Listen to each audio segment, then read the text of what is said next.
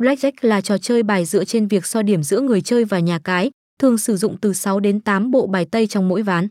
Khi ván bắt đầu, mỗi người chơi nhận hai lá bài và có thể rút thêm để đạt điểm cao hơn nhà cái, nhưng không được vượt quá 21 điểm. Khi nhà cái công bố điểm, người nào có số điểm cao nhất và càng gần 21 thì người đó sẽ thắng và nhận tiền cược.